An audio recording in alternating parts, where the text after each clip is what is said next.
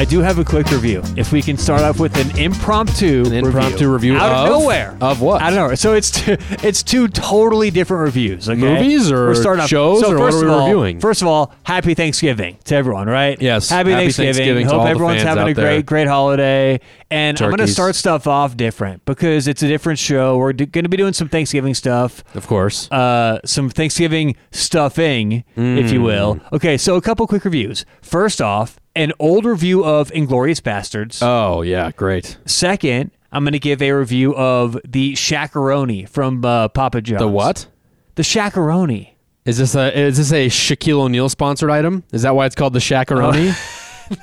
Have you not is seen it really not? It has nothing to do with Shaq. It, it does have to do with oh, Shaq. okay. Yes, I was yes, like, why yes. is it named this? No, I haven't seen the commercials. No, so it's the Shaqaroni pizza from uh, Papa John's Pizza. What makes it like? What's di- is it? Just a lot of pepperoni? or Extra large, extra cheese, Extra pepperoni. and I went extra sauce. So it's just And a yes, giant extra pepperoni pizza.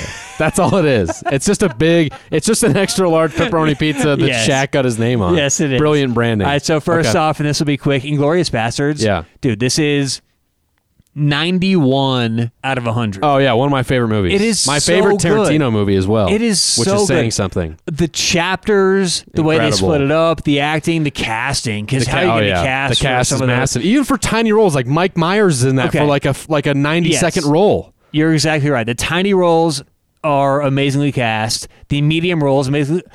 How do you cast for Hitler?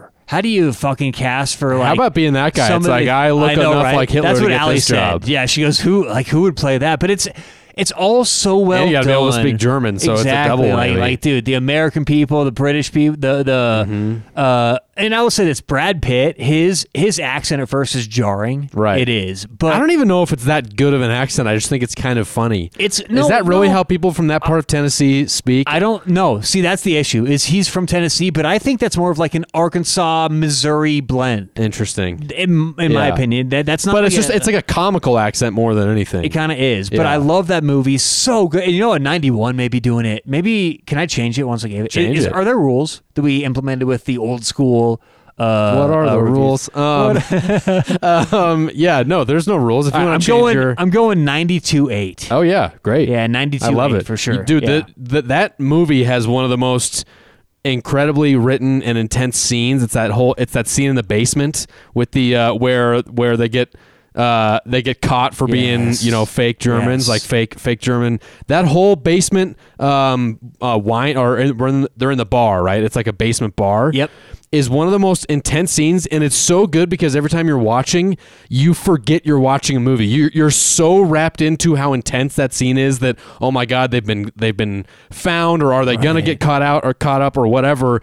And the dialogue is incredible. Like I remember the first time I saw that movie, like the second that scene went down, I was like, holy, like that's my that's how I judge like a really great movie is that I forget I'm watching a movie. I'm just so into it. I- I- and the background actors, the, the, the the group who was having a party played such a big role because you know remember Max came up and he Yep. disrupted and, then- and- oh and then oh all the captains. Let's not ruin it if you haven't No. seen it out Oh my there. God, but it's a great see it movie. so anyway. Uh, uh, 92 8. And Love so, it. what do I? I always give it something. What should I give for Inglourious Basterds? We'll give it. 92.8. Oh, you know, we'll give it scalps. don't- okay. Scalps.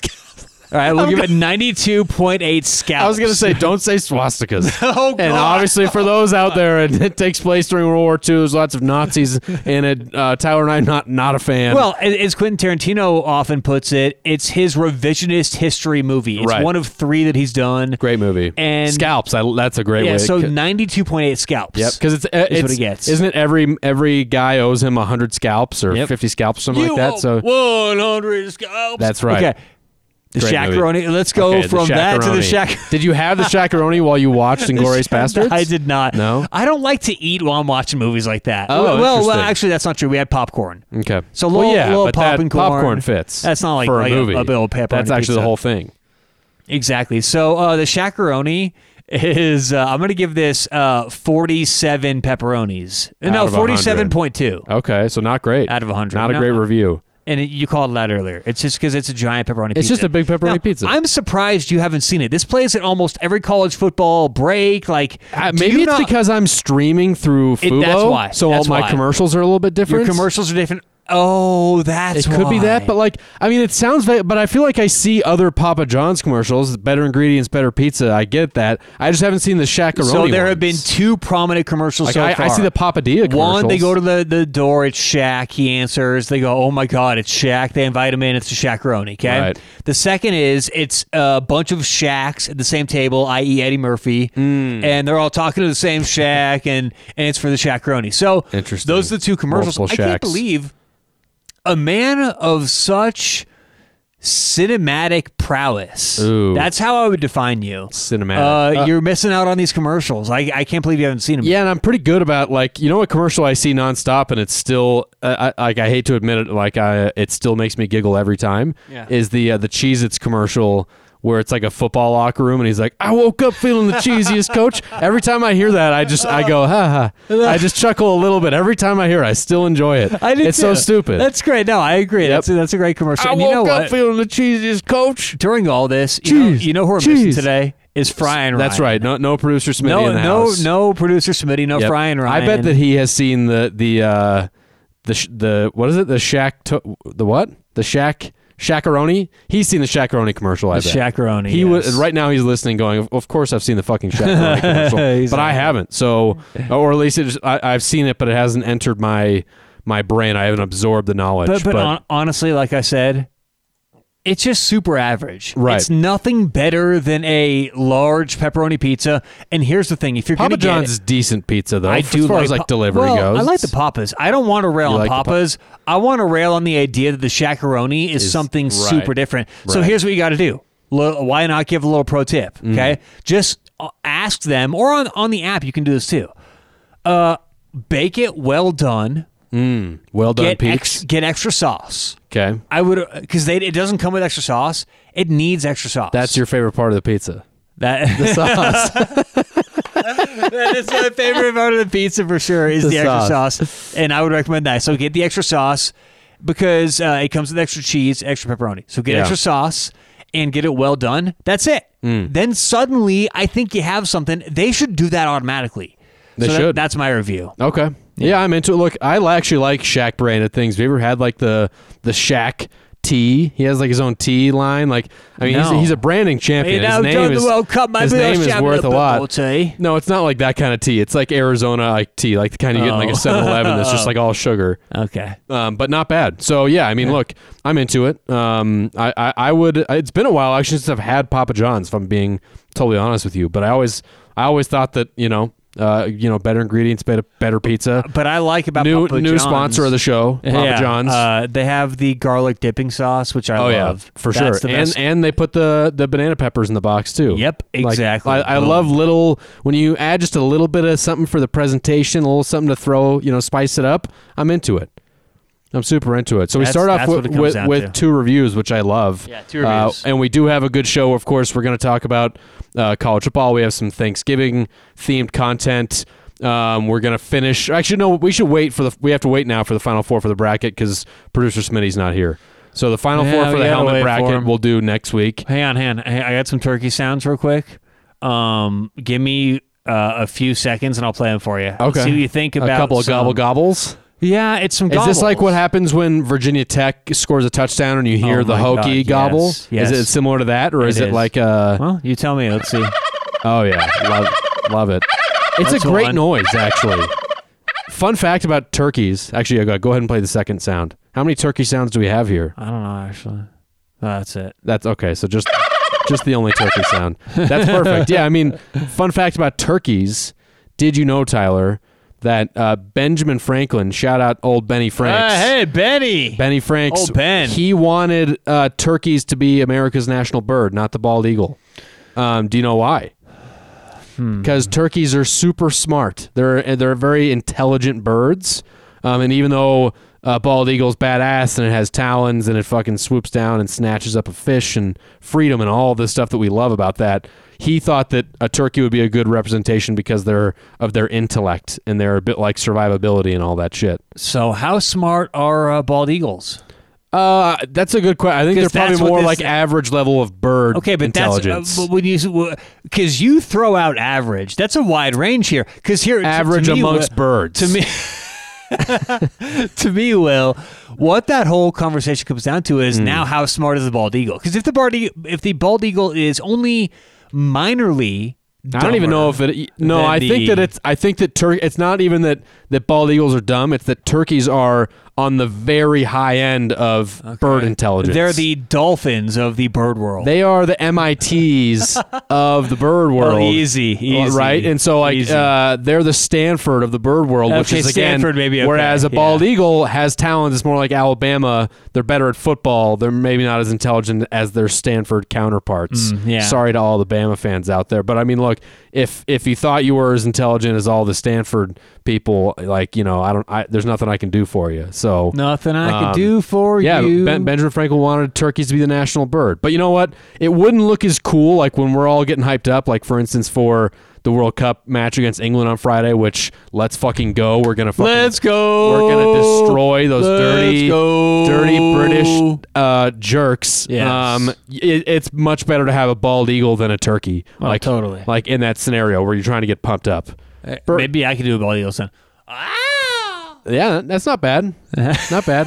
Uh, not bad at all. So, um, we and then of course, uh, Tyler, we're going to be breaking down. Uh, it's rivalry week, and we're breaking down. It's week thirteen. It's the last week, week of the regular 13. season. There's massive matchups, and we're going to br- break down our, our best bets. But first, um, there has been some interesting college football news that I wanted to touch on. News. Hey, so by the Um, way, can we let everyone know since Fry and Ryan, Yes, producer Smitty, producer Smitty. out, OUT, Yep. working for the man, Yep. I am in his seat. I Yes. slid over because someone has to. You have the fucking buttons. Direct, I have the buttons. Tyler loves having So control of the you- buttons. You know what that means? All right. So for news, we're playing this. breaking news. Okay, now wait. This is breaking news. However, what I, the news I'm about to break, at least his first story, is sad. Do we have anything sad? Can you, can cue up some sad, like somber music? Is Do you it- have anything like that? Uh, I honestly Something we try for and bad keep it news? positive over here. Will okay, let- let- but let the, me well, the see news. I'm about to break is not positive. this. I mean, this sounds like we're in a jazz bar, so. Um, It's sad it, so- it sounds music. romantic, or Does it? Okay, or not like like someone's trying to buy me a cocktail. Why don't I play the Nebraska uh, fight song? That's pretty sad. Let's just go no music then. Um, so uh, NCAA football delayed another year. oh, dude. EA EA came Ah. out and announced it's not. It, we were all expecting it would come out this next summer, 2023. They came out and said, "Hey, we never actually officially announced that it would be 2023. That was the expected date for the lot of rumors were." Now, there's two ways to look at this. Obviously, it's uh, we have to wait another year, which is fucking awful. We have to wait till 2024 Yeah, I'm pissed now. off, dude. I am pissed off. I was really looking forward to playing that next year ahead of the next college football season. However, however, the only th- positive I can take from this is that because they, they what they said, what the the EA spokesperson or whatever came out and said was we're essentially building this game from scratch, so it's taking longer than we expected. This bodes well for this game not sucking and not just being Madden with NFL or with college jerseys on Madden players because Madden is trash in my opinion. And if if NCAA was just gonna be Madden, but in like all the colors and the stadiums change, then I would have been disappointed. If they're if they say, "Hey, we got to wait another year to make this good and make it like it was," I'm all for it. We already waited a fucking decade at this point, so I can actually wait another year in order to make sure that this game is good. But I, I actually agree with that. I think Ma- here's the thing with Madden.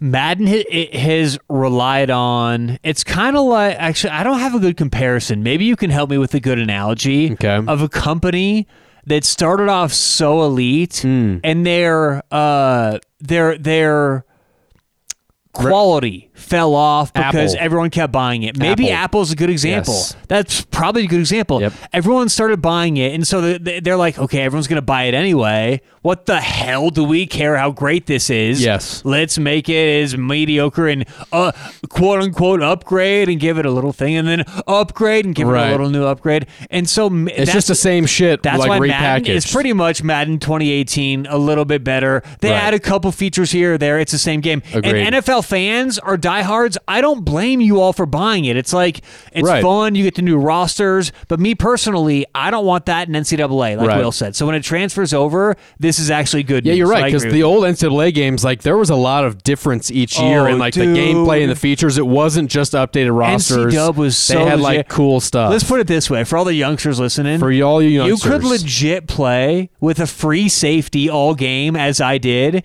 and not get burned. You could Yeah. play your assignments. Will says, "Eh, I owned Will," Yeah, and yeah, this is yeah, when we were yeah. 14 years I can't old. wait. See, this I is the other real him. bummer is that you get to, to lie for another year about how you own me. Oh, lie, lie. That's an accusation. That an isn't here. accusation. The, the crowd's out there. Here, lying. here. Yeah, that's a little. That's a joke. The old accusation rim shot.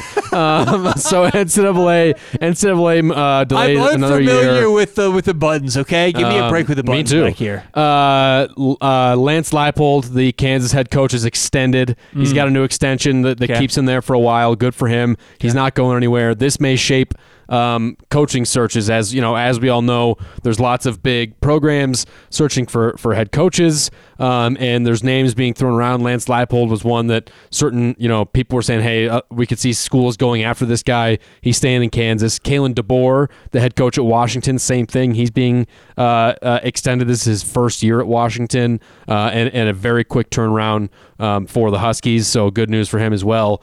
The rumors that are swirling, that have been swirling, Swirling. all week, Swirling. swirling, swirling, and swirling, is Lane Kiffin in Auburn. Oh, right? Lane. Now I he- want him to go so bad. He came out on Twitter and like roasted a. Someone was like, "Oh, I have sources that Lane Kiffin's stepping down. He's going to take the Auburn job." And he like quote tweeted him was like, "Oh, that's news to me." Like burned him. But and and for a while I've been saying I don't believe the rumors.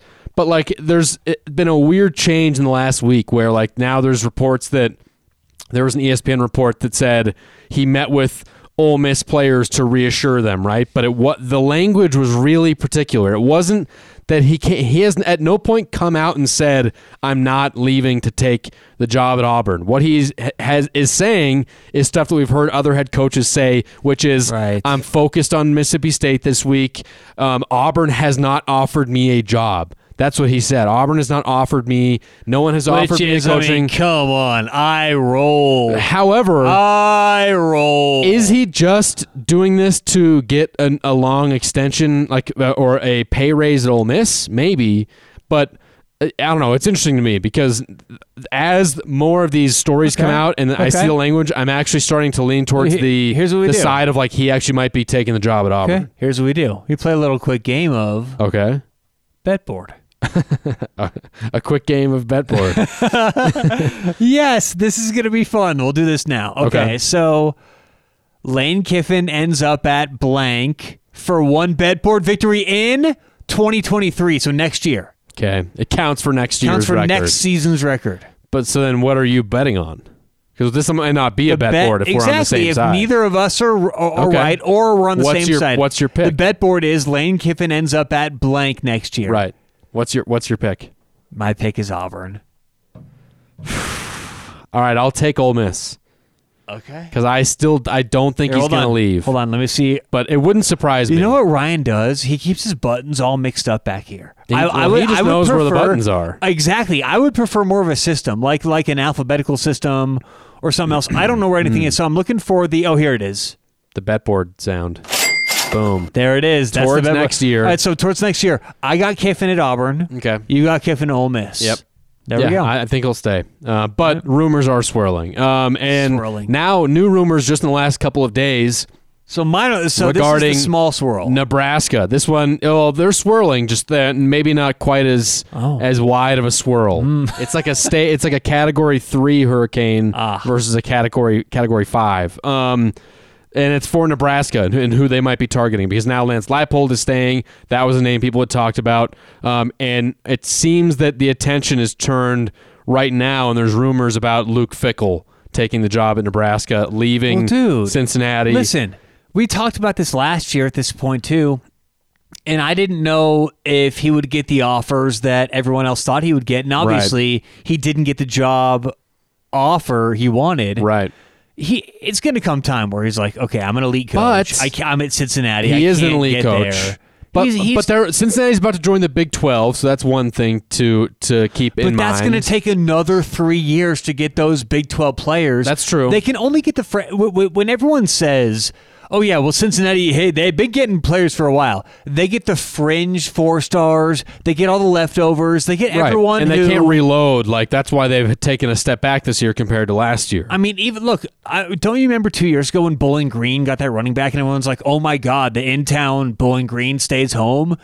They can't pull whoever they want Right. to. Like, like there's there's a point. But I don't know if he can do that at, at Nebraska either. Probably can more than at Cincinnati, especially with NIL funding, which is Well, which I'm is not, a huge look, focus. I'm not saying Nebraska's the solution. I'm saying he may get out of there sooner than a lot of people I'm think. surprised we're not seeing his name being Dude, thrown out for the Auburn job. To be Okay. honest with you, Can I He's- get a, can I get emotional here? get emotional? Can I get a little a emotional? little here? emosh, A little a emotional. little, a little emo. I, I I think Nebraska's done. I think they're a. I think they should retire Hmm. their name, jersey. I don't know Logo, Well, I just know you stop want playing them football. to retire and stop playing football, but I don't think are, that means they're done. honestly every conference they're a part of g- is is sad that they're a part of it. Two years in, Hmm. okay. Now, now I'll say when they join the Big Eight, maybe that's not the case, but they they're they're a joke in the Big Ten. If they were in the Big Twelve Yeah. right now, they wouldn't be winning any games anyway. But they're still in They the Big Scott Ten Frost. West. I if they Nebraska get so if they get a legit head coach, they could they could easily think what- take over the top spot in the Big Ten West. Here's what I think they should do: go to D two. I think they should. Be, they can compete there. Yep. Still fill the stands. Yep. Okay, because no one has anything to do around there. of course. I hate Nebraska. So anyway, I asked if I could. you were yeah. See, I thought this was gonna be like a soppy emotional, but instead it's your emotions are clouding your I'm judgment. your your hateful emotions Exactly. towards Nebraska. Yes. Yeah, well, we'll see. If they, I mean, Luke Fickell would be a great hire for them, but that still doesn't mean he's going to win. I thought Scott Frost was a great hire for them. He should not go to Nebraska. that shows us how much you respect Luke Fickell. Um, uh, and then you know the other name that, is being thrown in a little bit is Dave Doeren from NC State. Um, as as I don't know what what the association is there or why he'd go from NC State to NC State to Nebraska, but that's another name that's kind of being Well, thrown in the mix there. Uh, that one wouldn't wouldn't you know I don't think that'd be a, a slam dunk hire by and any means. And it's funny he hasn't turned anything down yet. So I guess the Right. headline would be "Keep the door open with Doeren." Dorn, But the uh, Dorn's always open. Ex- oh yes, boom. For once, I nail a uh, headline. exactly. Uh, Um, but Nebraska's an upgrade from NC State. Yep. NC State's not. They're not getting anybody. Mm, yeah, you're probably You right. know how you hear? it might be easier to recruit to I have NC sold- State than I, I'm Nebraska. Pulling, I'm Maybe- pulling a, U this year. I'm pulling a will this year. You know what I did? I sold all my NC State stock. There's nothing they can do to, to recoup that right now. Oh, so, so, I'm just so what I do with uh, with teams that end up on my on my dead to me list? Yes. that's what it is. Okay. I did it. well, we, we're picking a game later on that Look, includes them, so I already beings. know which we're all side you're. human beings around We here. are human beings. Um, speaking of human beings, and that we're all fallible. I have a, a story time. Oh, okay. and it's related to Thanksgiving. Now, Hold on. So so I think I have a quick uh, maybe campfire. Uncle Will. it's too long of a story to play the whole time, but yes, this is Uncle Will This is the a fireside. Okay, chat. kids, kids, gather around around the campfire. This Uncle fireside Will. chat. Fireside Uncle chat. Will. So this is it's not Can, a. I, hey, can I a- keep the fire going like small in the background? Just nah, like just like I think we I think we faded out. Are you I don't want to have it the whole time. right, well then let me let me play it up now so everyone can hear it at least. So it's not a specific, it's not a exclusive Thanksgiving story, but it did take place during Thanksgiving, and it has to do with college football, and so that's why I thought I, I found it appropriate. Um, I'm into it. so this would have been this was back in 2014, I believe. So I remember that because this was the first time I went, uh, the only time that I went to a Michigan Ohio State game in person, obviously, and that's that, that's this game week. It's it's usually it's almost always it's always the, the whatever weekend, and it's the last weekend in November. So it's always like Thanksgiving weekend is when Michigan and Sure. Ohio State play each other. Um, and I went out to Columbus. I have some family out there. It was my first time going to a, a Michigan Ohio State game. I did wear all my Michigan gear. Ohio State fans were very mean to me. This is the way it goes with rivalries. Uh, and Michigan lost. Now this was the year that. Um, that Ohio State ended up winning the national championship. This is the first playoff year. So Ohio State, um, at that point, I think they had one loss to Virginia Tech early in the year. Um, JT Daniels was their their uh, quarterback at the time, and he got hurt in this game and went down. And that's when Cardale Jones took over, who actually at that point was the third string quarterback uh, based off of where they started the season, ended up winning them the national championship, right? But anyway, um, I fly out the Friday after Thanksgiving, and um, the day that I'm flying out, I'm at the airport. I get there nice and early. I'm at my gate, and I start feeling really sick. Oh no. Um, and I I call my buddy who I was going out to stay with, and I was like, "Man, I feel really sick. Like I'm like I I, I might not get on this plane. That's how sick I feel. Like I'm worried about it." He's like, "Just come. Like it'll be fine.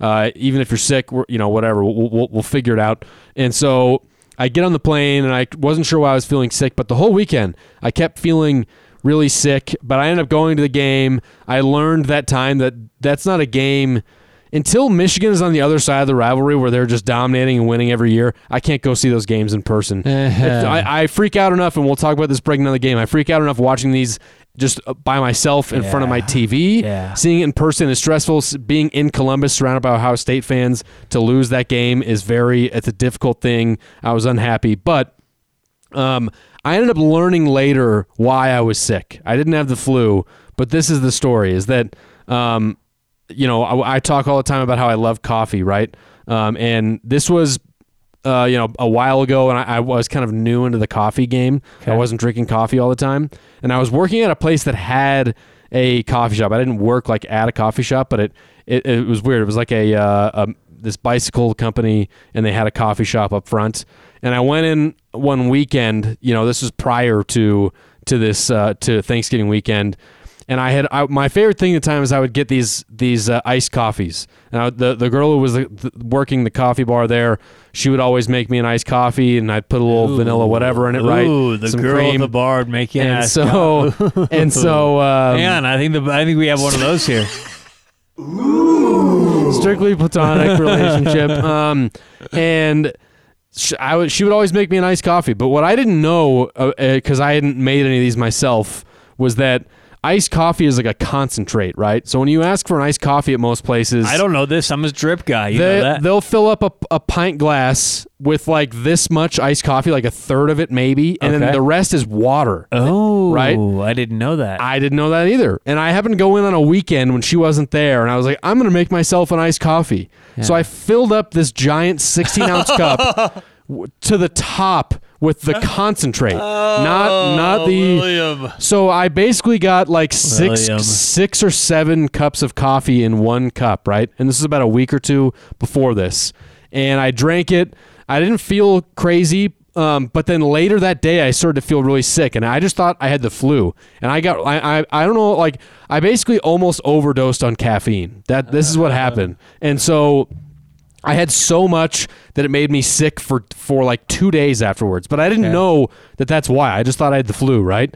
And then what ended up happening is all that caffeine made me hypersensitive to it. So then every time I would drink coffee for a while after that, it would make me uh, feel really sick again. Bro. So I got a coffee in that airport at before I was leaving to go to the game and and that's what made me feel sick. And I kept getting coffees every morning and not knowing why. So it's the coffee. So when did you snap out of this coffee funk? Well, ev- uh, eventually, I, I what happened is a couple weeks later, I went and ordered another iced coffee from this girl, and I watched her make it, and I watched her put only a little bit of the concentrate in and fill the rest up in with water, and I was like, oh shit! So I just did like uh, I had like six cups of coffee uh, uh, like really intense yeah. concentrate iced coffee really quickly, and it fucked me up. Oh well, and that ended up ruining my trip because I felt sick the whole time, and of course loved, Michigan lost that game. I would have loved to have a camera on you on that plane ride. It was brutal. I, I, was really sick, and Brian Griese was on that same was on my flight. Uh, I Brian, bet you were Brian Griese. He called the, the, game. he called the game. Former Michigan quarterback, um, and I was one of very few uh, Michigan fans on that plane if he would have said something to you, you would have said, eh, uh, Mr. Griese. I talked to oh him. Oh my god. Oh my god. I'm not such a big fan. I'm sorry. This I'm not nervous. I just had a lot of coffee. I did talk to him when I got off the plane because he saw I was the only guy wearing a Michigan hoodie, and there was a bunch of Ohio State fans on the thing, and so we're walking off the out of the airport, and he looks at me, and he goes he goes, I always hate hate it in Columbus. It smells here, and I and I was and this was at the time this was Brady Hoke's last year, and I was trying to like be a wise guy, and I like asked him for inside information. I was like, Are we really going to get Jim Harbaugh? And he just looked at me, and was like, I don't know, man. And so, but yeah, that's the story time is that, that, Will almost overdosed on on caffeine, uh, oh, and it caffeine. made me sick, and it ruined okay, my trip you, to Columbus. You told the caffeine story, yeah, yeah, yeah. I remember that time where Will almost overdosed on caffeine. There you go. So it's out uh, there. that's always fun. It's out there. Yeah, um, but it's Thanksgiving week, and this was your idea, this segment, Tyler, to uh, to associate college football people and personalities Yes. with college football dishes. Yes. I have. Uh, I think I have five or six here. Yeah. And I think we. I, my guess is we're going to go this a very different way, but that's what's beautiful about this. All right. So who goes first? Uh, you go ahead. Go for it. All right. So I went with a couple of variations. I Okay. went. All right. So here are my categories. Yeah. Okay. So again, we're giving away food comps. Okay. What in college football or who in college football comps to these to these fields? So I'm going regular turkey. Okay. Regs turkey, smoked turkey, Okay. uh, fresh cranberries, Mm. canned cranberries, I like this. stuffing. We're definitely going about this differently. I love it. Yes, the stuffing. Yeah. I've got my green bean slash Brussels, and then my pumpkin pie. Okay, Okay. so that's my category. So let's start off with a regular turkey. Here's the thing with regular turkey. Regular turkey is kind of average. It kind of is mm. is below average, and here's why.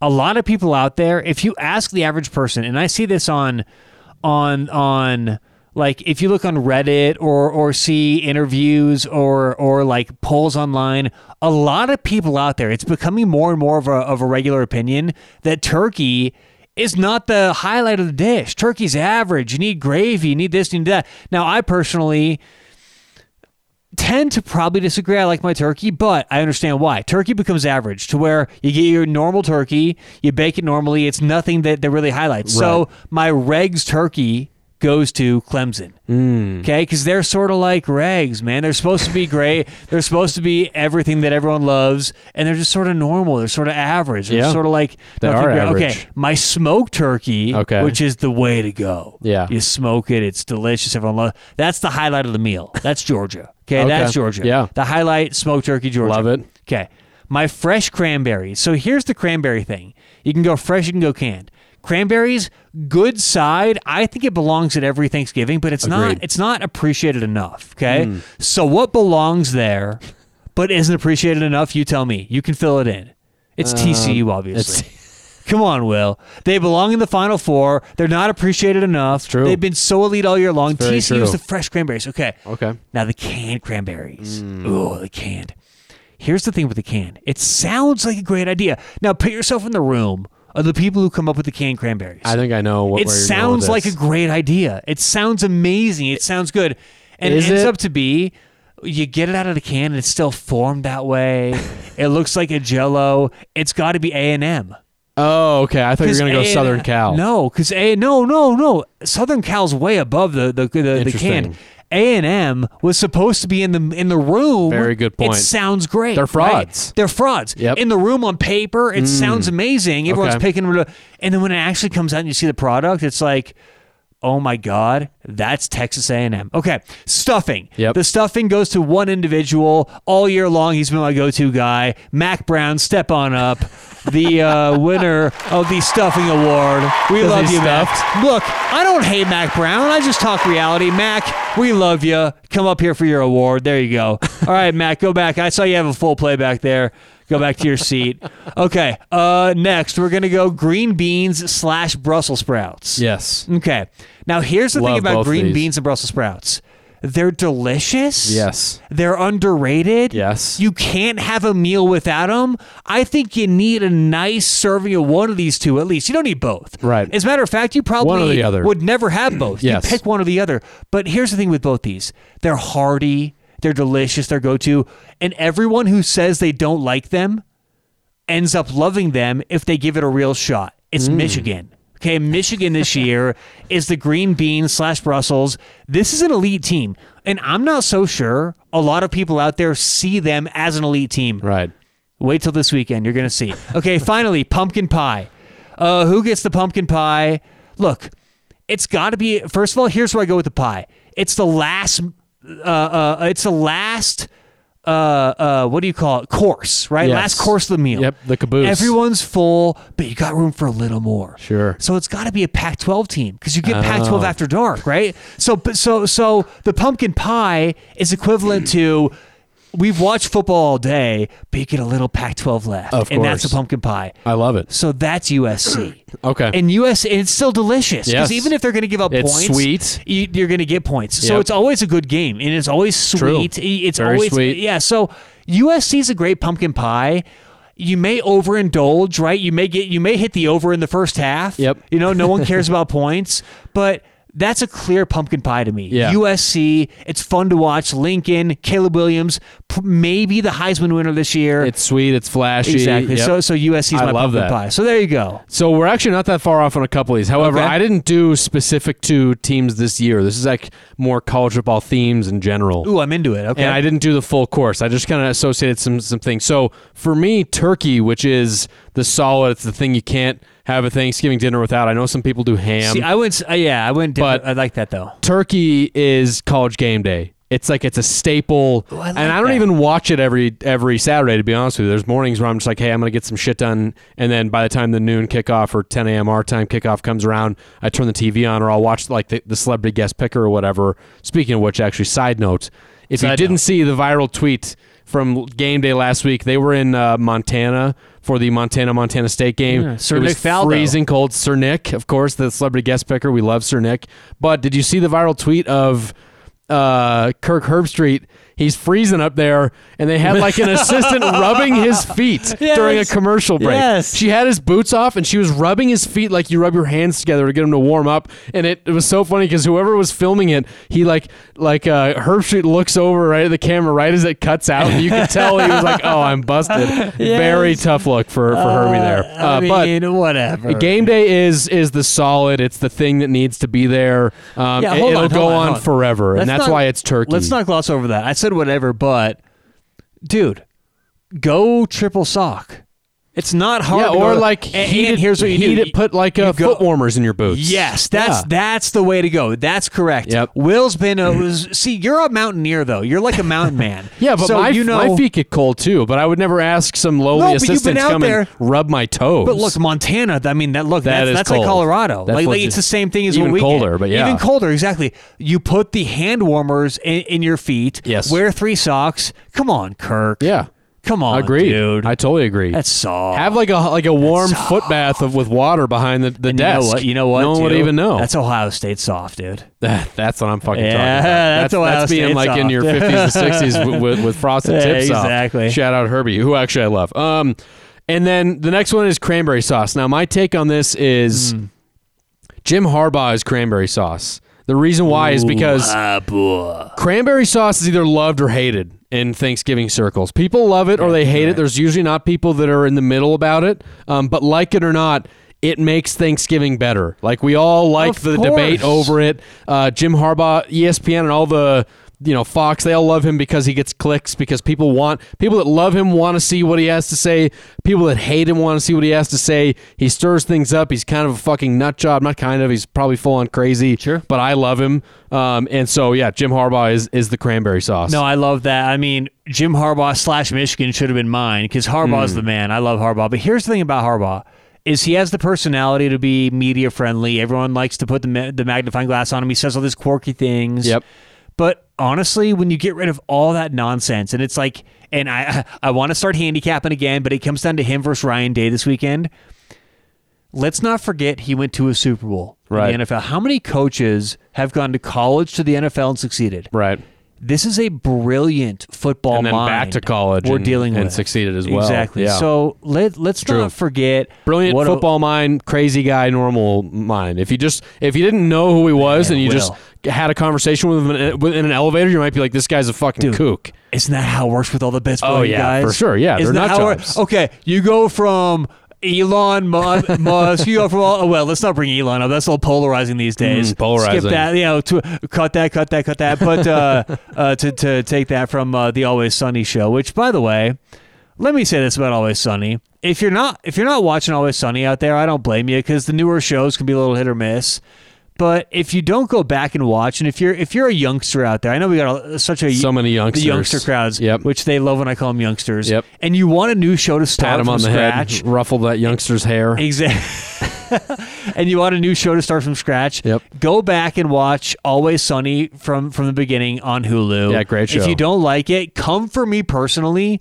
And you know what? I'll do something. I'll, Yep. I'll call you out on the show. Yep. I'll get you some cheap tickets to your team if you don't like it. I promise. Tyler all will the warm up your feet All if the youngsters cold. out there, you're gonna love Always Sunny. Give it a shot. It's a great show. Yeah. So Um, anyway, Pac-12 for me Pac-12 after dark. I love that you brought this up. PTAD. Pac-12 after dark. PTAD. Pac-12 after dark is the tryptophan. Because you know, like you eat a you eat like a huge meal, and then at the end of the night, you're just like you're you're on the couch and you're full, and you're you want to stay awake, but you can't. That's Pac-12 after dark because you've been watching football all day. You've been eating wings or pizza or whatever, And you're by the fireplace. and you're by the fireplace. Maybe the, if the lights are off. That's that's Pac-12 after dark is the tryptophan. It puts you to sleep. Um, Notre Dame is mashed potatoes, and I don't mean right now this year. I mean in general. They are a Midwest tradition. They're a staple in the college football world. So, some people No. don't like them, um, but like it or not, they are like. They might be the number one brand that is just when you think of college football, what's the first brand over the course of of football being on TV that you think of that's associated Okay. with college football? It might be so Notre this Dame. is the only. This is the first one I'm pushing back with. When the brand of Thanksgiving is turkey, right? So, Right. so the brand isn't isn't isn't okay, but. So I'm that's, that's going the first thing. Midwest specific. So eh, And maybe so- you're right. So my second pushback, if we go Midwest Pacific, it's got to be Iowa. They're down this no, year, they're but the it's corn. Oh, okay. They're the corn. Come on. But you're not look, you're not wrong. You're not that far off. No, but, but- was but- not but- like the staple that Notre Dame is, right? Right. Like Notre Dame is never going to not be involved in the or like at, at the top of the college football. But like you're right. If if we're gonna go food here, it should be Turkey. You're probably right. I, right. Iowa's the corn. They got to be the Iowa's the turkey. corn. Right. yes, right, or right. Nebraska, or same idea. All those farming Let's, people. let's just get Nebraska out of this, dude. Hey, you brought them up. Um, and last but not least is gravy. And for me, college great college football upsets are the gravy. They go with everything.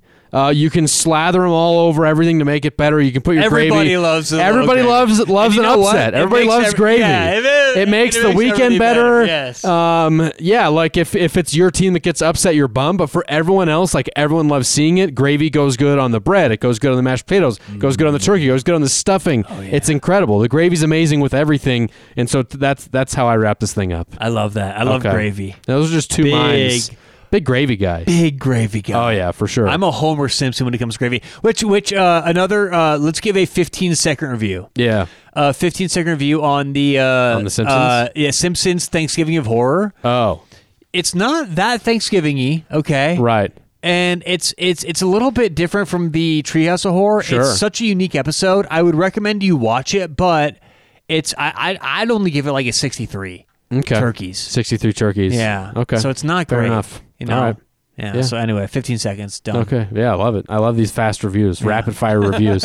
Um, all right, we move on to. Or actually, before we we do uh, Week 13's games, Yes. uh, BetUS. So oh, let me pull my bets up while you uh, do your the initial read. So everyone that that out everyone you know obviously if you listen to the show there's a good chance you like betting on college football. There's probably a really good chance too that that sports betting is not legal in your state technically, right? You can't use some of the more bigger brand name uh, uh, betting you know sports books that you see commercials There's for. There's a lot of states. California, it didn't pass on the bill. Texas, Uh, Texas. a ton of the southern, like the Couple biggest college football southern states.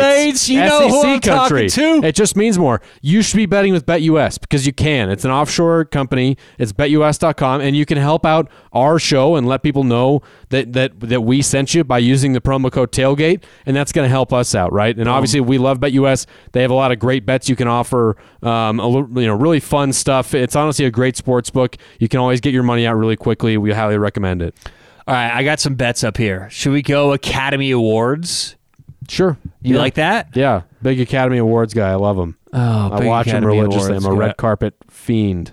Or you know what? Actually, we're not. We're gonna go sports personality of the year. so Okay, look, even better, 'cause that's I'm not a red carpet If y'all, if y'all listen and want Academy Awards, go look for yourself. Yeah. BetUS.com. Just browse. Yeah, Easy. figure it out. It's under the entertainment section. So on the website, click Sportsbook, and then go to Entertainment on the left hand side.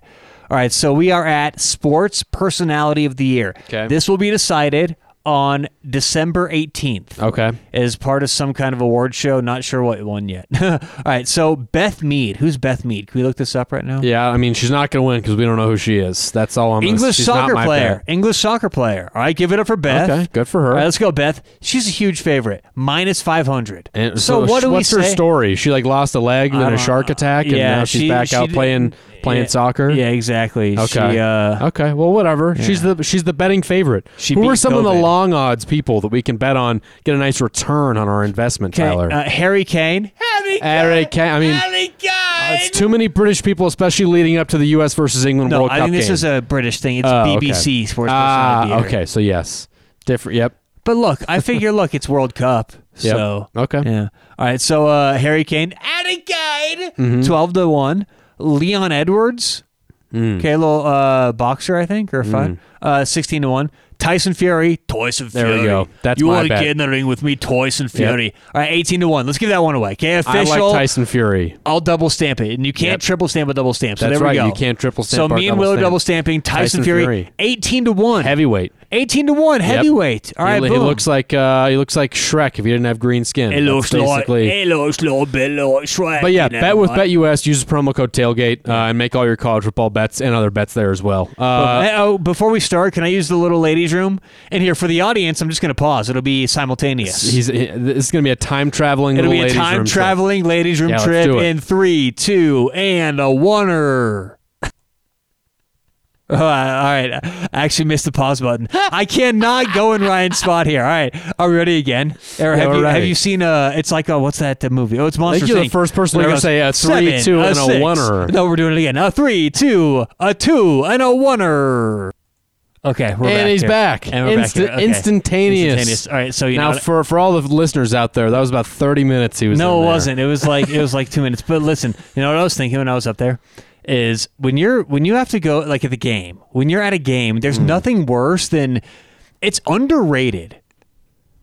Planning out your piss breaks, even as a dude, right? Because I know if you, if you're there with a chick, because when I go with Allie to the games, it's like, all right, we got to plan this stuff out because she, you know, she's got to go all the time. Sure. like the the, the Yep. you know the ladies, got the ladies got a a piss jar would be great.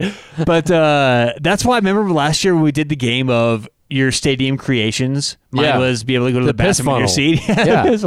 That's why it would be essential. So Yep. when you when you go at the game and you got to go, it's underrated planning that out, right? Yep. So you got to plan it out like halftime, beginning of the game, so you don't interrupt the game. So quick before we get going here, I also thought of a quick little pseudo perfect snack, drink combo, how to do it at every game. Okay, the perfect approach for how you got to do the candy, food, snacks. Okay, Okay. so here's what you do. So you got to get to the game and Yeah. immediately get one beer, you get one food item, and one candy. And if you're not a drinker, no beer, substitute that for like a lemonade or drink of your choice. I go lemonade if I don't if I'm not going beer. I like uh, nice stadium lemonade. Okay. They're usually really delicious, right? Sure. And so you got your drink, your food, your candy. So you go then to the restroom, right? Make sure you're good to go. Yep. And then you're good for the first half. So then you can sit, sit and watch through the first half. You've got your drink, you've got plenty of food, you've got everything. Halftime, get up again, restroom if you need, okay? And then this is where you get your either second lemonade or second beer, you know, one or two. Sure. Uh, and then I like to do one more snack. I'm a snacker. Yeah, You know, sure. I like to, uh, whatever it is. You are a snack guy. If it's like a, and, and that's what I love about college football is if you go to different stadiums, you're going to get wildly different food Different options. snacks. LSU, Michigan, Colorado, Washington. I mean, we're talking. That's why it's fun to watch the broadcast, right? You see them like the, a lot of times they'll try it or talk about the food. Yep. It's so different every stadium. So that's what's kind of cool is you get all these different food options. So I like to get a snack.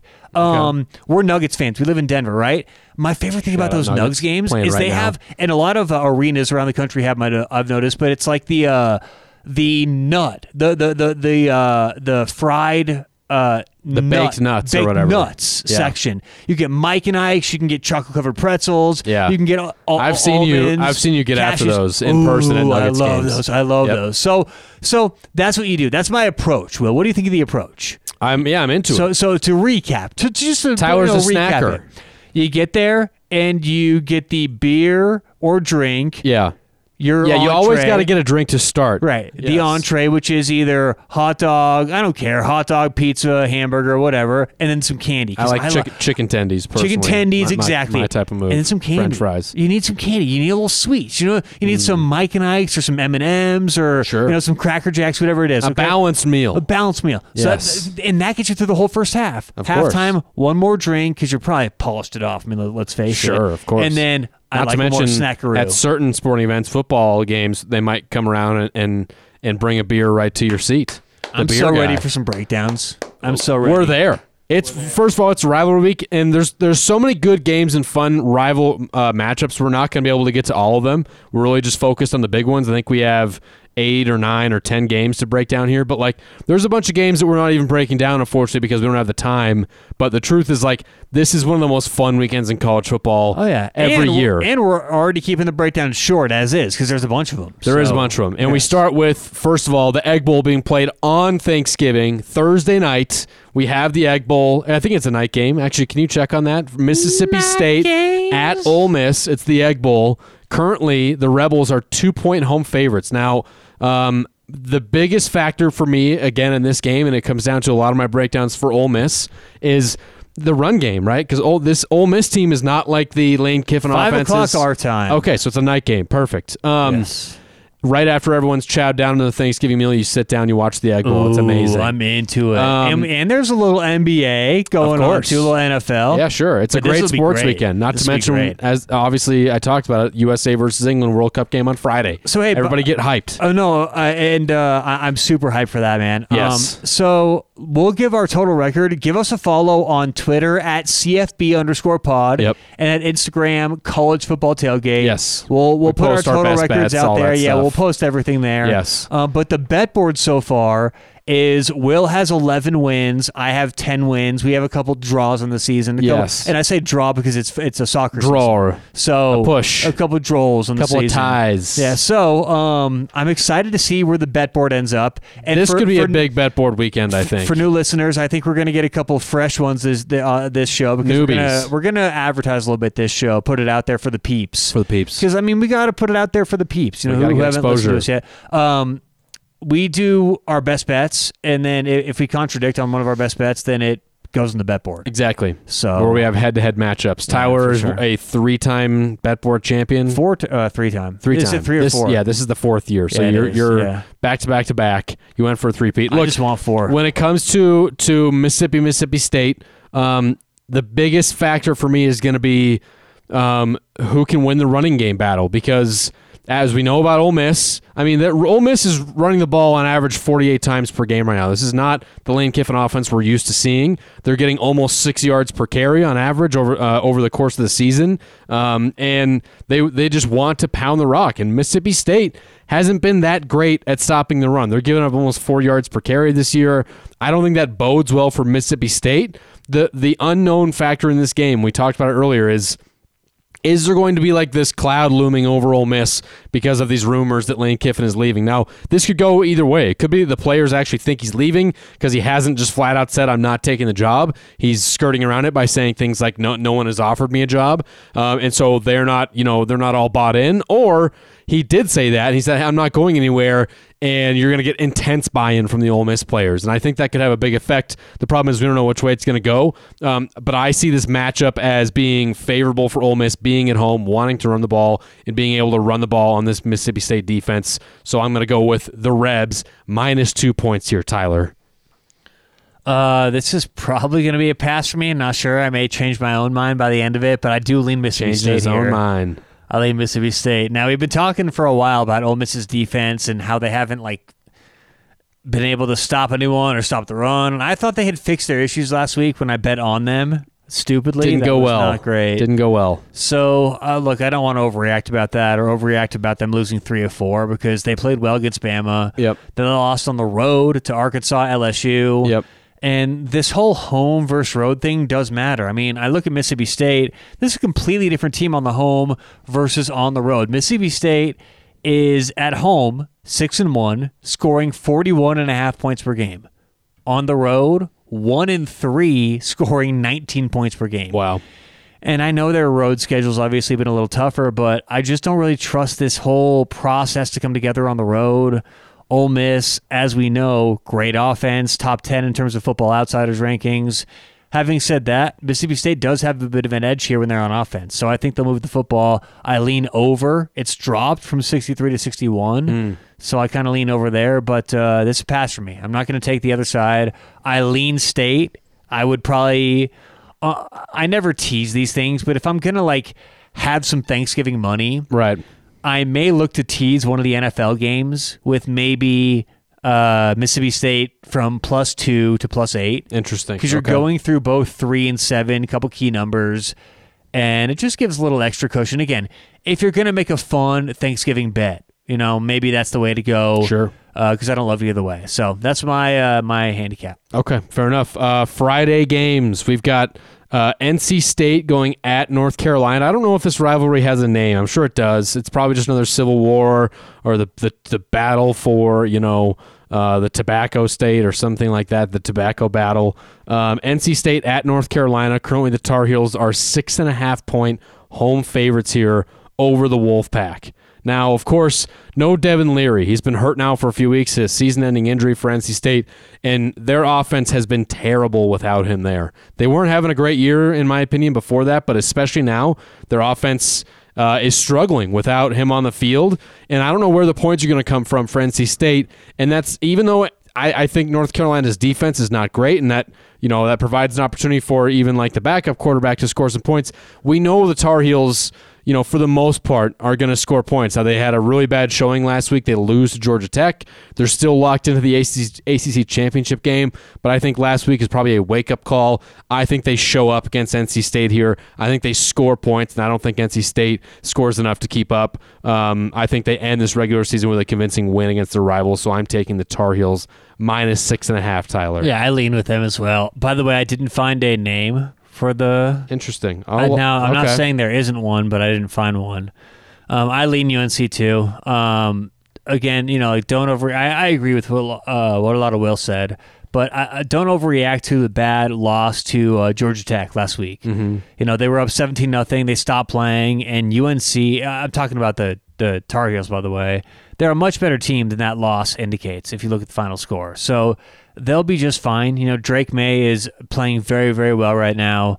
Um, he's the talk for a lot of these schools to spend NIL money and get Drake Maye in. It's To like transfer. yeah, to transfer. It's like Yep. I'm not so sure that's going to happen, but everyone's talking about him. So maybe that's a little bit of a distraction. I don't think so necessarily. He's got 34 touchdowns, four picks this year. He's a good quarterback. I think he'll he'll uh, be dialed in, and they've got a really really potent offense. And as we talked about for NC State, they're not great right now in a lot of areas. The one place they are good is on the D line. They've got the number two average down line yards in the country, number one stuff rate, but it's like that won't match up well against UNC because they can throw the ball well. And if they do throw the ball, that's not something NC State does well in terms of shutting that, that down, efficient secondary. So I think the matchup just favors UNC here. I'll take them minus the uh, six and a half as well. Yeah, and I did. Uh, I did a little googling, and the research that I came up with was that it's called the Carolina State game. So,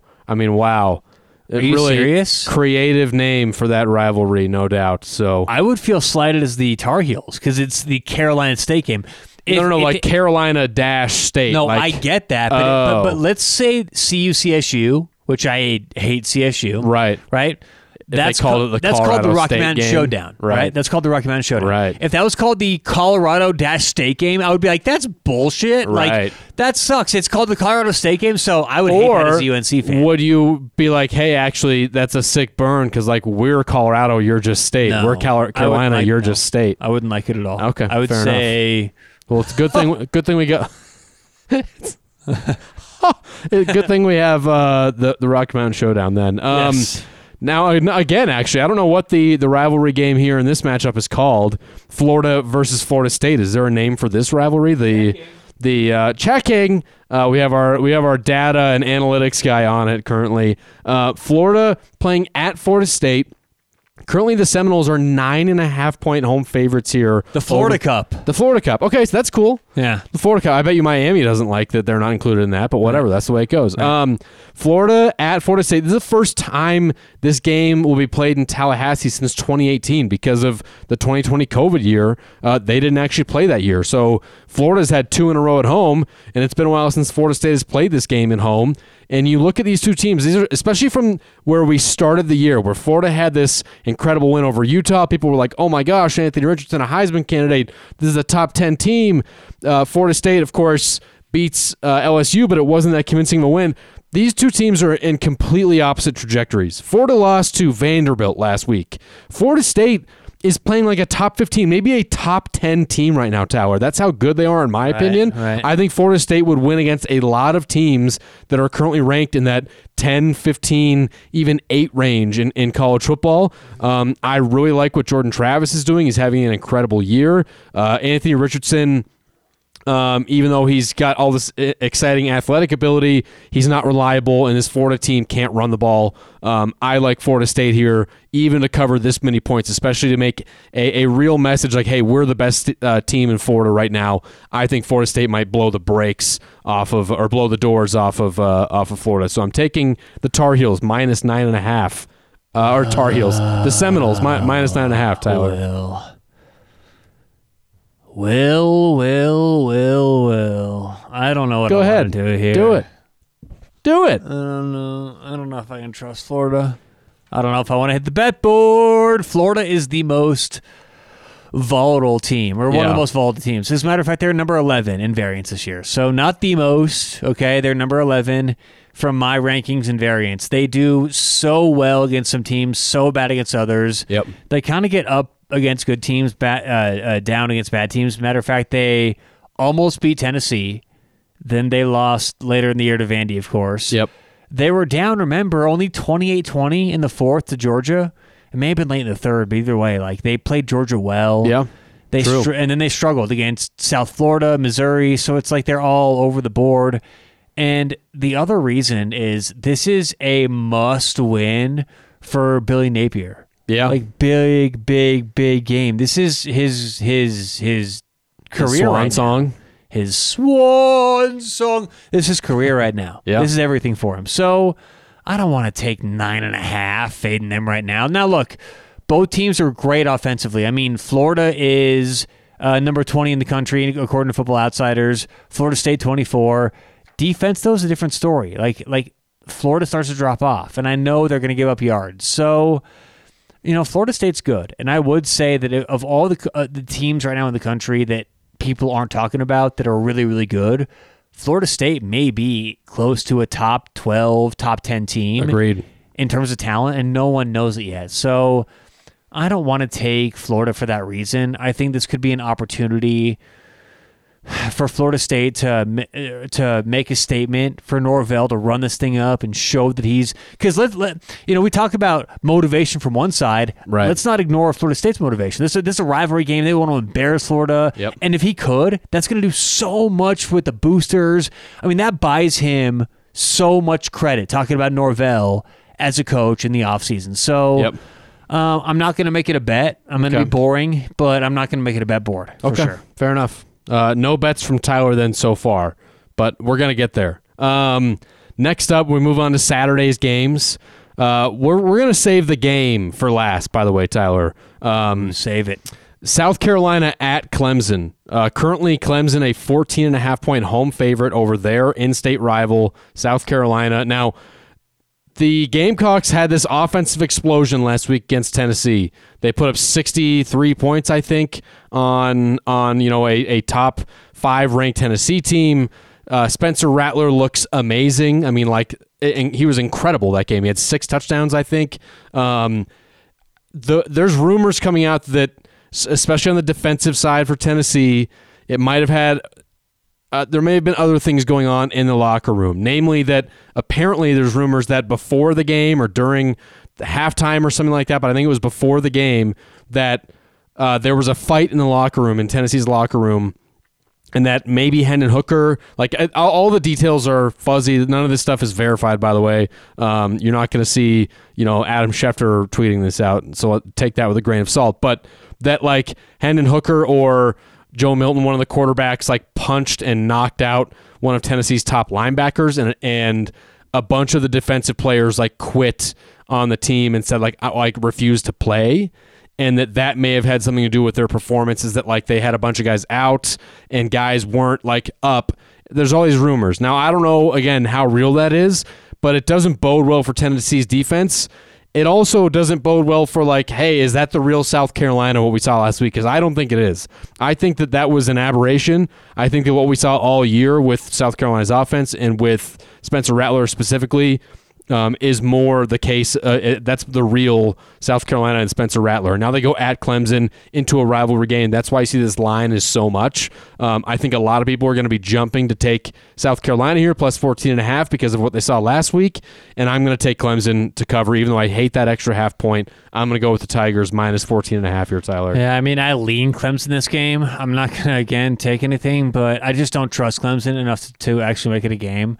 South Carolina's offensive line has been so bad. Yeah. Clemson's defense can finally, I think, get some breathing room here and force some turnovers.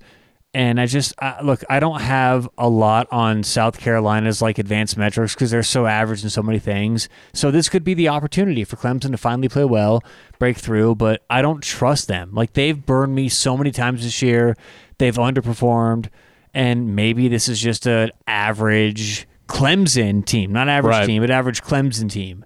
So, I mean, I could see a game where South Carolina hangs in there, makes this a close one. Rattler has a decent day, and you know they cover the spread. I could also see Car- uh, uh, Clemson winning by 25, 30. So it's a pass, but I lean Clemson. I just don't trust them. And Clemson has motivation to win this game by a lot if they want any chance at making the playoff, even though I don't think they have that chance, but there's always hope for style points, right? So it matters. um, for sure. Louisville at Kentucky. We talked about this the last couple of weeks. This is important for a, a preseason win total bet board that we have. Boyd. Um, I certainly need Louisville to win this game going on the road at Kentucky. Kentucky is a, a three point home favorite, and Kentucky's been disappointing the last few weeks.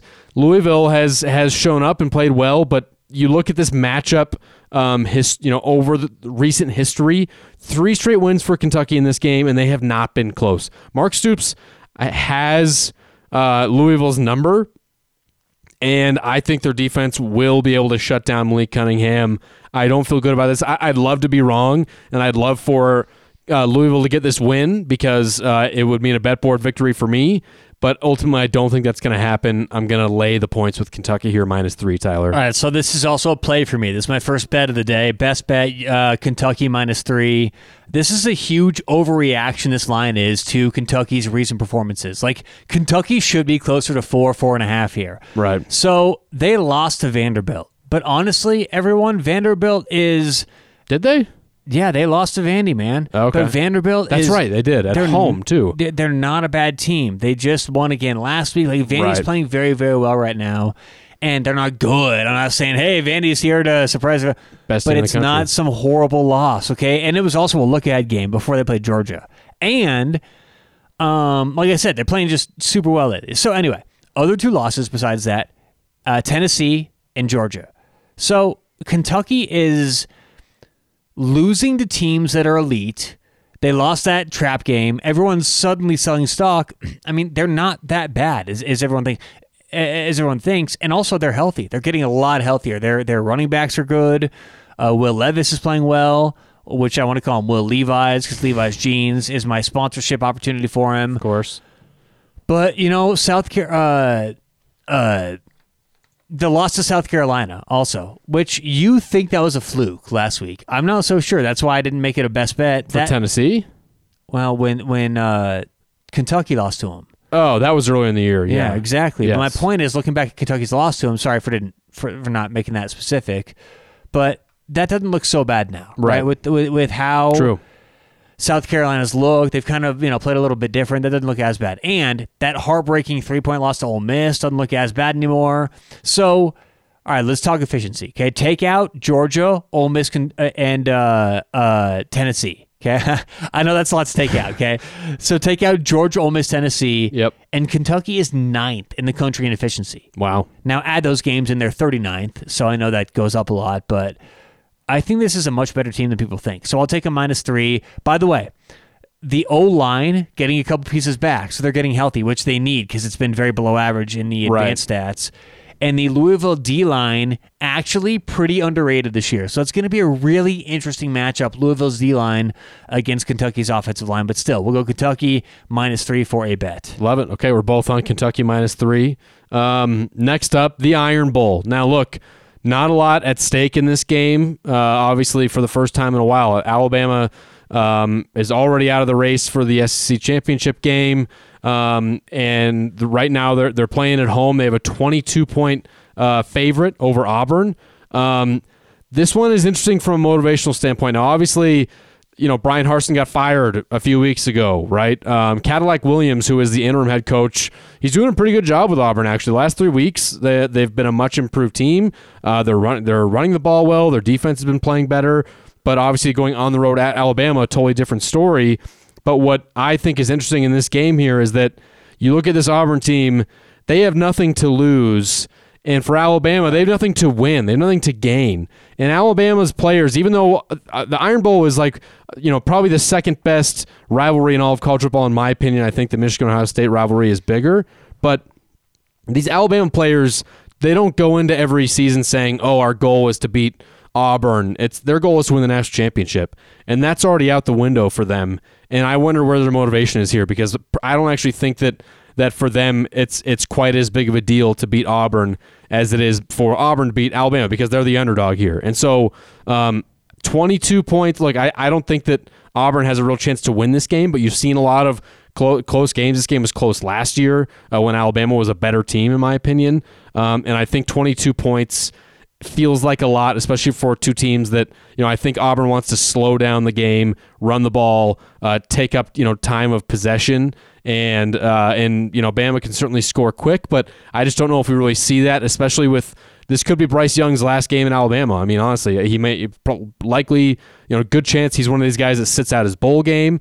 Um, either that fires him up to play, have a really good game, or maybe if they're up, he says like, uh, you know, I'm gonna kind of mail it in here and, and, not get hurt ahead of the NFL draft. So I don't know. I like Auburn. I'm gonna take Auburn plus 22 here. Yeah, Tyler. I don't have a lot on this game. It's about motivation for me, like you said, and Auburn's good when they get going. They have so many good people. It's like LSU. When we talked about Brian Kelly going in there, right? Oh, who do they have? Who do, it's like these teams have a lot have left talent. over, no yeah. matter what. So they're good. They can show up. It does come down to Bama. I've got nothing on this game. I don't like it at all. So. Okay, fair enough. Uh, we go to the Apple Cup. Oh no, not the Apple Cup. We did. We, I fucked this up last week. What's the Oregon Oregon State rivalry? The uh, battle for Oregon. The battle for Oregon. No, it's a civil war or something, yes, right? that's it. Civil war. Um, Oregon goes at Oregon State. Currently, the Ducks are three point road favorites. To me, the biggest question here is Bo Nix's health. He played last week. He was not fully healthy, but he did play. Um, and still, you know, no one really knows for sure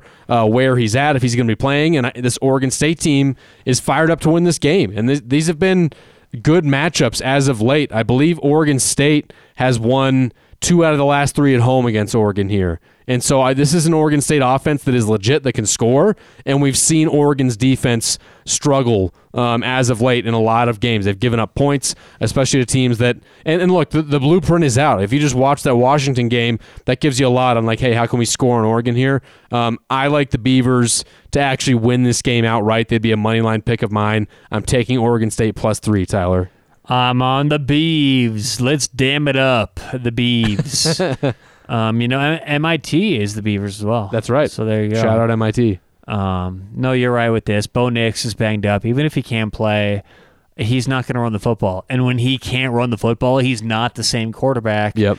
So I think it's going to be a good game plan for the defense of Oregon State, which when you look at the Beavers defense, what they do well is stop the the pass. And when they can be really efficient shutting down Oregon's pass, make them one dimensional, I think things are going to be a lot. It, it, it's not going to favor Oregon in so many ways. Everywhere I look, I find little edges all over the all over the board for for Oregon State. So it's not some huge, overwhelming, you know, uh, obvious play. But once you start to do the handicap and add everything up, it's like you know what, Oregon State's the play here. So. Yep. I'm going Beavers. I think they have an advantage in a lot of different areas. So Oregon State at home, plus home field. This may home field is a big deal. The biggest and loudest game in the last seven, eight years in Oregon State for Corvallis. I mean, this is a big game for them. So yeah. Yeah, we'll go Beeves. We roll with the Beeves. I love it. No bet board games. Yeah, or no, do we have a bet board game? No, sir. No, we don't. I thought you made you made the ching sound. Yeah, but that was. Oh wait, what was that for?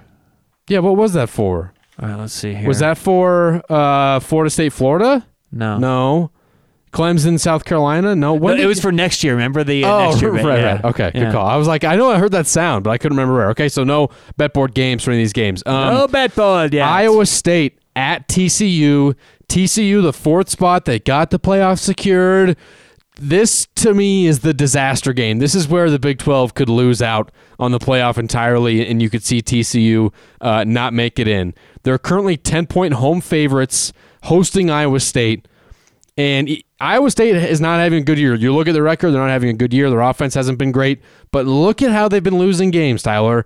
I, I think they have six losses now. Uh, I believe. I could be wrong. Seven, my good seven. man. S- Okay, even better. You know why? Because six out of those seven losses, Tyler, have been by uh, by seven points or less. One score games. Many of those games are like three and four point losses.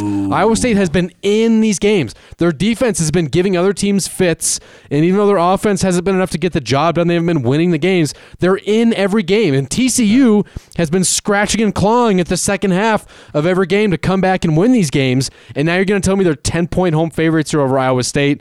I love the Cyclones here. I think this is a major trap game. I don't know if you can call it that. The last game of the season, going into you know uh, a you know postseason play here. I'm sure that TCU knows that this is a dangerous game, but this is not a great situation for TCU for their last game to, to be playing an Iowa State team with nothing to lose. They can just play spoiler, and they've been really close in every game they've played. I like the Cyclones here plus ten. Yeah, I'm on Iowa State as well. Um, you mentioned a lot of it. They're in a lot of close games this year. And let's quickly take a left turn and talk about why advanced stats, stats in general, and the final score, like like what why they're important. Because a lot of people who who follow sports look at the final score. Okay, Yep. and uh, let, let's use an analogy, okay? So here's what I say. I say the, the the final score, okay? What we know and what we know to be true is the final score. That's that's the everything. That's the turkey of Thanksgiving, okay? so the final score is the turkey. All comes back to Turkey. It all comes back to turkey. And then the stats or the sides. Mm. Okay, so and here's what I'm talking about. I'm talking about knowing the full story and getting the full picture of anything. Okay, you can't have a full Thanksgiving meal without sides. Okay, that's the stats, the passing yards, the third down conversions. Okay, all that stuff. Yep. And then there's the advanced stats. You know what the advanced stats are? That's the gravy and the dessert. Mm. Now, can you have a Thanksgiving meal without gravy and dessert? Technically, of course you could. Sure. Right? Of course If you're you a loser. If you're a loser, right? But advanced stats and gravy and dessert make it all come together and make it a, amazing. A full plate. A full plate. Yep. So that's what advanced stats are. That's why it's important. Will mentioned six out of seven games this year they've lost have been within a score. That's huge. I mean, that just means wh- why that's important is they should go 50-50 in those games. Like Right. theoretically, if you're in those games, there should be no reason you're losing. And when you look at Iowa State, it's like there's not a reason. It's not like oh they've got a horrible this or that. They Elite just, coach. They just had some bad bad. they've just had some bad luck this year. Okay, so when you look at the advanced stats for Iowa State, defensively, this is a very very good team, if not elite. And when you when you're you know Very laughing at me right now, saying why are they you know elite? How could they be elite? They have seven losses. A lot of those, as we said, could have been wins. And if you look at it, a, a website like Football Outsiders, they're fourth overall, the number four defense in the country, according to their FEI rankings, which takes out everything, just looks at the pure ratings, play by play, team by team, and adjusts for your for who you've played. Yep. Number four team in the country. They're number five in the country at first down rate and they're number six in the country at drive value rate, which means where does your opponent start? Where does the average team end up, or where should the average team end up, and where do they end up? Sixth in the country at that. So, I mean, Iowa State's good, elite at all these categories. They're very, very, very uh, uh, underrated. A lot of people look at the record, see, see, you know, they're not going to make a bowl game, and they write them off. So I think Matt Campbell is going to get these these guys pumped. And I think he's not lost the room. And you know what? This is going to be a, a game where it's like he's getting them ready. It's like they don't have a bowl game this year. There's no bowl game. This is their bowl game. This is their final game of the year. So he's going to get him so ready, so hyped to go ruin TCU season. I don't know if they're going to win, but plus 10, that's that's too many points. So Agreed. I'll ISU. Yeah, and like you look at their like the one team that did beat them by more than double digits was Oklahoma. Um, O- Oklahoma, and they they beat them by 14. 14, right. And so like it's not like that they're not getting blown out by anyone. I mean, 31 points is the most points they gave up in a game against Baylor. Uh, so many of these other games, they're giving up 20 or less. A lot of low scoring games. The defense is elite, so we're both in the Cyclones. Yes. Tyler agrees. Matt Campbell, top five coach in college football. Matt Campbell Um, is the next uh, best coach ever. the next best coach ever. I love that title. Um, we're both. I mean, you and I are on a lot of the same bets, which bodes well for for people that want to gamble because typically our numbers are fantastic when we're on the same They get side. toasty. Um, Notre Dame at USC. The the the battle for the Golden Shillelagh. Oh, the golden shillelagh. It's like a it's like a wizard staff, but it's like dipped in gold. I'm pretty sure that's what Like a a, shillelagh it's like a walking stick in Narnia.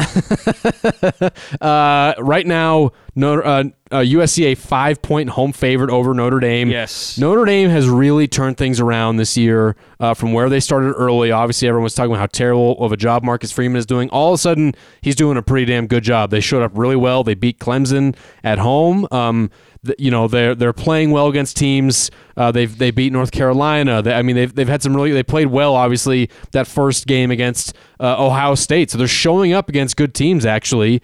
And they go at USC here, who is locked into the Pac-12 championship game. All of a sudden in the playoff hunt, is this a major upset or a trap game? Look, I think that you this is a really interesting matchup because you have a really powerful USC offense a very good Notre Dame defense, and on the other side, it's the exact same thing, right? It's it's a bad uh, uh, USC defense and a bad Notre Dame offense, and so where does that edge lie? Is this going to be a game where where Notre Dame can finally score points on a bad defense? Is this going to be an opportunity for USC's defense to finally have uh, you know a bad offense to play against to keep the score low? Um, Notre Dame did a really good job of containing the top quarterbacks they've played against this year. They played, uh, they played uh, C.J. Stroud at Ohio State. They played Drake Maye at North Carolina. Uh, they played DJ Uiagalelei, like really top level quarterbacks, and they have contained them really well. The difference that I think I see in Caleb Williams that even though he he's incredible, he can do everything. He's the deadliest out of all those guys with his with his feet, even more so than DJ Uiagalelei. He's really good at extending plays uh, and and to use that, that old phrase, making uh, chicken salad out of chicken shit when the, when the play breaks down when the when the play breaks down. when the play breaks down, he makes plays, and USC has a lot of really elite talent at wide receiver as well. Um, but I'm nervous for this game. I'm not gonna lie. I think I think I want to pick. What are you doing, Will? I think I want to pick USC, What are you but I'm terrified here? for this one. i I'm going to go with the Trojans. go with my gut again. I think that Lincoln Riley is a pretty elite coach, and he's and he shows up in most big games when he has the talent. And in this one, I think he'll find ways to exploit the Notre Dame defense, which even though it's good, I don't think it's elite. Um, and I think that USC will still be able to move the ball, score points. And I, what I'm not willing to do is put my money on Drew Pyne and the Notre Dame offense to score enough points to, you know to cover and win this game. So I'm taking the Trojans minus five, Tyler. Yeehaw, shook 'em up. We are both on USC Ah. minus five and a half here, and a lot of this comes down to that offensive line. USC's O line this year has been dominant. All right, so in average line yards, unadjusted stat, how many yards are they getting per rush? Number one in the country. Standard down, which means in rushing situations, number one in the country. Opportunity rate. How well does your offensive line perform on a standard basis per snap? Number one in the country. And then stuff rate. How often do you let your running back or quarterback get hit behind the line of scrimmage? Number four in the country. USC's offensive line, I don't care where their schedule, who you're playing, those are elite numbers. And I think what's going to happen over the course of the game, they're going to wear Notre Dame down. Notre Dame's going to get their opportunities. Don't you. Uh, Marcus Freeman is shown to be a good coach. I mean, th- this offense is shown to, to, to gel. They're going to get their opportunities. Yep. But five and a half points, it's not enough. USC is going to pull away. They're going to score. I like USC here to win the battle up front, let Caleb Williams get going. I don't know if it's going to be the run game or the pass game, but you know what I uh, overestimated last week was the av- absence of uh, Travis Dye. Right. He's a great running back, but they don't need him for what they do right now Right.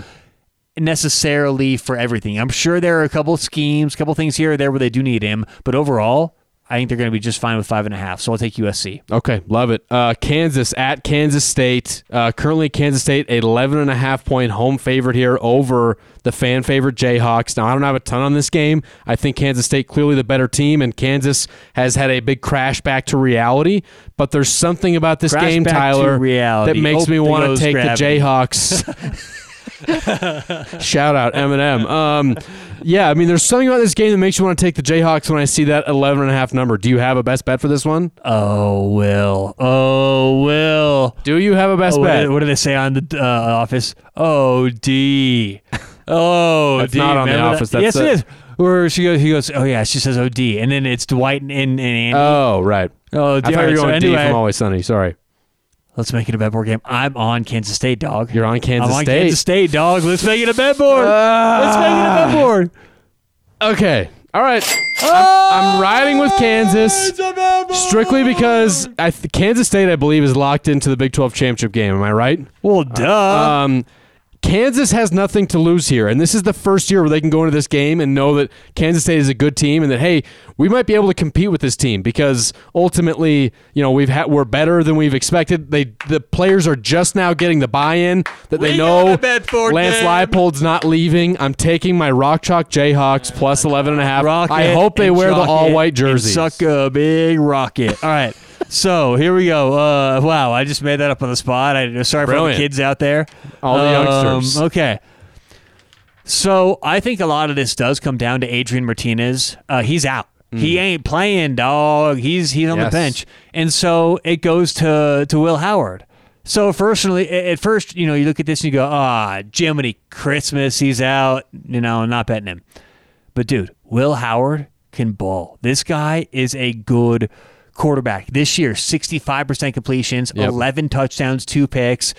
And last week, when he got the full start, he ranked 26th in my rankings for efficiency. Wow. So I did a deep dive on this kid. Okay, now I've got a little bit on this game. I've got a little bit on this game. Obviously, I'm coming with a little Ooh, juice here. Okay, I did a little deep dive Little on our boy. Will Howard. Listen to this, Will. So our boy, oh Will, what's your? It's your guy, Will Howard. He's your name twin. Yep, my So- name twin. Great name. When Kansas State runs play action with him, his average depth of target goes from 9.1 yards to 13.2. That's one of the biggest jumps in college football, going from non-play 4.1 action yards for to all the math action. people out there. Exactly. So what they're doing is kind of under the radar. Kansas State's airing it out, and they're doing it successfully with play action. Now, when he's not running play action, Will Howard specifically this year is getting rid of the ball in 2.7 seconds, which is so fast. To, to, to kind of give you an, an idea out there listening of how fast 2.7 seconds is, everyone talks about Tom Brady in the NFL, getting rid of the ball quickly. He never gets touched, never gets sacked. His average, Tom Brady's average time of release this this season, 2.6. Mm. So Will Howard is like Getting of on that that, level dumping the when they don't run play action. This is an offense running very well with him in the mix. I know Martinez has played well this year, but ask yourself, when Adrian Martinez looked super average, super t- pedestrian, below average, if you will, even at Nebraska, goes to Kansas State, has, has a rejuvenation, is it because of Martinez or was it because of this coaching staff and this offense? And then suddenly, you know, Will Howard, who the hell is Will Howard? Oh, yeah, he, he's a good quarterback in this system. So I think Kansas State's going to have some success here.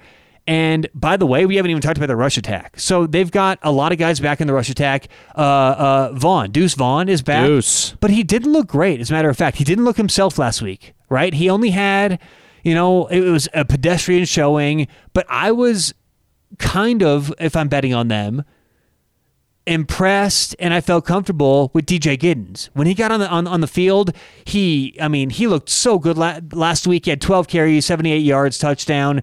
And this year, he's only had 65 touches, but he averages just under 6 yards a carry and he's got 5 touchdowns. Deuce Vaughn has 6. So he's still been involved in the red zone. I like their approach with him. I think Kansas State's the play here. I just find edges, you know, kind of everywhere I look. So we'll go KSU 11 and a half. I'm taking the points here. Bet board. Bet I board love game. It. Okay. And last, but certainly not least, Tyler, the game.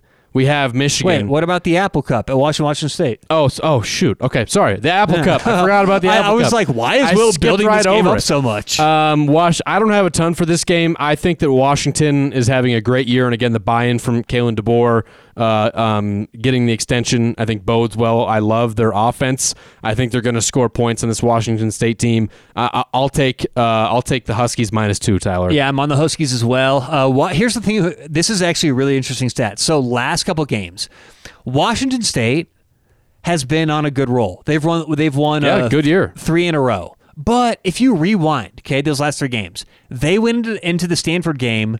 They were four and four overall, one and four in Yep. Pac-12 play. Very below average Pac-12 team. Then they had Stanford, Arizona State, Arizona. They won all three games, but in those three games, they won the turnover battle nine to one. Yep. Think about that. That's That's, that. That's it's number one in the country. When you look at last three games divided, like eh, you know, separated out, best team in the country, number one for turnover differential in those three games. They won. They won the turnover battle four nothing against Stanford, one nothing against ASU, and then last week four one against Arizona. Wow. So. uh, You give any team in the country, you give my Colorado Buffaloes a four nothing difference in the turnovers. Yeah. they may win a game. So that matters so much. And, and I look at this Washington State team; they're good, they're well coached. I like them, but minus two, I think that that's a that's a good spread for Washington on the road. Apple Cup, they have a point to prove, and they're finally getting healthy. I think Washington's also a little underrated because for a lot of this season they've been hurt, so that gets baked into the number. They say what's their season average, how they've been doing on the rush, and they're they're healthy now, playing well. I, I like Washington in this game, uh, minus two. Huskies. We're both in the Huskies. Huskies. Okay. Oh.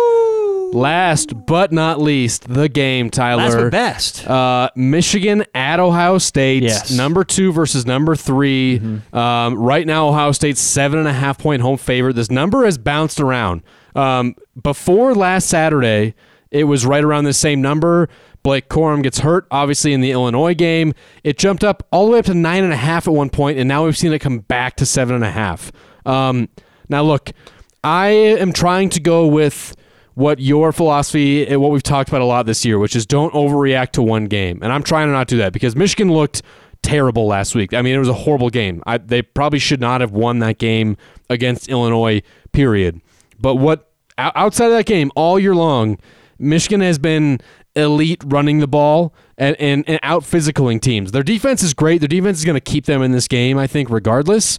Um, but what Ohio State hasn't done, you know, and, and uh, we've talked, I've talked about this all year long. Like last year, they weren't a physical enough team to stop, you know, the true teams that come in and want to bowl you and can. And that's what this Michigan team is when they're playing their best. Their offensive line, who, by the way, had some hurt guys last week, uh, I think are going to play this week. You're- They're going to get a lot of injured guys uh, back for this game. Blake Corum, I'm not so sure about, um, but I think the line coming back down to where it is, I think probably means he does play. I don't know if he's going to be 100% though. The real question maybe is the the backup quarterback Donovan Edwards playing. But anyway, um, Ohio State hasn't played a team like this all year long. And even though everyone can talk about how improved the defense is, and it definitely is improved, but are they physical enough to play a team that can just bully you and run the ball right down your throat and stop that? We don't know. No one that Ohio State has played is is on that level uh, of of capability when it comes to running the ball and offensive line play. Penn State's probably the closest one. And if you watch how Penn State played Ohio State, Penn State was moving the ball against Ohio State this year. Um, if it wasn't for three really bad interceptions from Sean Clifford, Penn State might win that game. Honestly, like they were, they were, they were dominating that game. They were, they were the better team for three quarters of that game. Um, and Michigan shut down Penn State's, you know, run run game. Uh, they dominated in that game. Like I think that that this is a thing where you have so many hurt guys and and variables for both sides. By the way, obviously it sounds like Jaxon Right. Smith-Njigba might not play. Um, we know that Miyan Williams is out for Ohio State. Uh, TreVeyon Henderson is banged up. At the very least, he might play, but, but Ohio State's not running the ball in Michigan. I can tell you that much. Now, the passing game is good enough to where they could win this game and win it convincingly. That's how good CJ Stroud and this wide receiver corps is. But I just don't see a, that happening. I don't see a blowout happening. I think that Michigan's defense, even though I believe they're going to give up yards in this game for sure, I what I don't think you're going to see is a lot of like I don't think you're going to see many 60 yard passing like massive chunk plays. I think Michigan will keep everything in front of them. They play a lot of zone defense for that reason. It's to keep everything in front of them and then force you to win in the red zone. That may be the ultimate deciding factor for this game is who can actually punch it in at the end. But Michigan's still number four in the country in passing yards allowed per game. Yeah. I mean they're they're giving up 161 per game through the air. But they haven't played an offense even close to Ohio State's level, to be fair. Like, and, and I don't know that Ohio State people. But are- Ohio State's their their whole this year has been going vertical. If you think about like Right. and you know what's funny is when we evaluate Ohio State and Michigan, it's a totally different level. Like when I see Ohio State number 20 or 30 or 40 in the rankings, I think, oh, how horrible is that? But for any average team, that's not that bad. So the, everything we're talking about is a different level. But given how they usually perform, they don't have a downfield threat as nearly as much as they usually do this year. Right. I know Harrison's the lead. I know they're they're Harrison is elite I for know, sure. I know they got guys, but they, they but the stats don't show it. Right. They stats don't show they Right. can go deep and and and and you know kind of use the second and third level to their will. So a lot of this game goes in Michigan's favor, and, Right. and I think they have an advantage up front. I mean, this defensive line has overperformed all year long.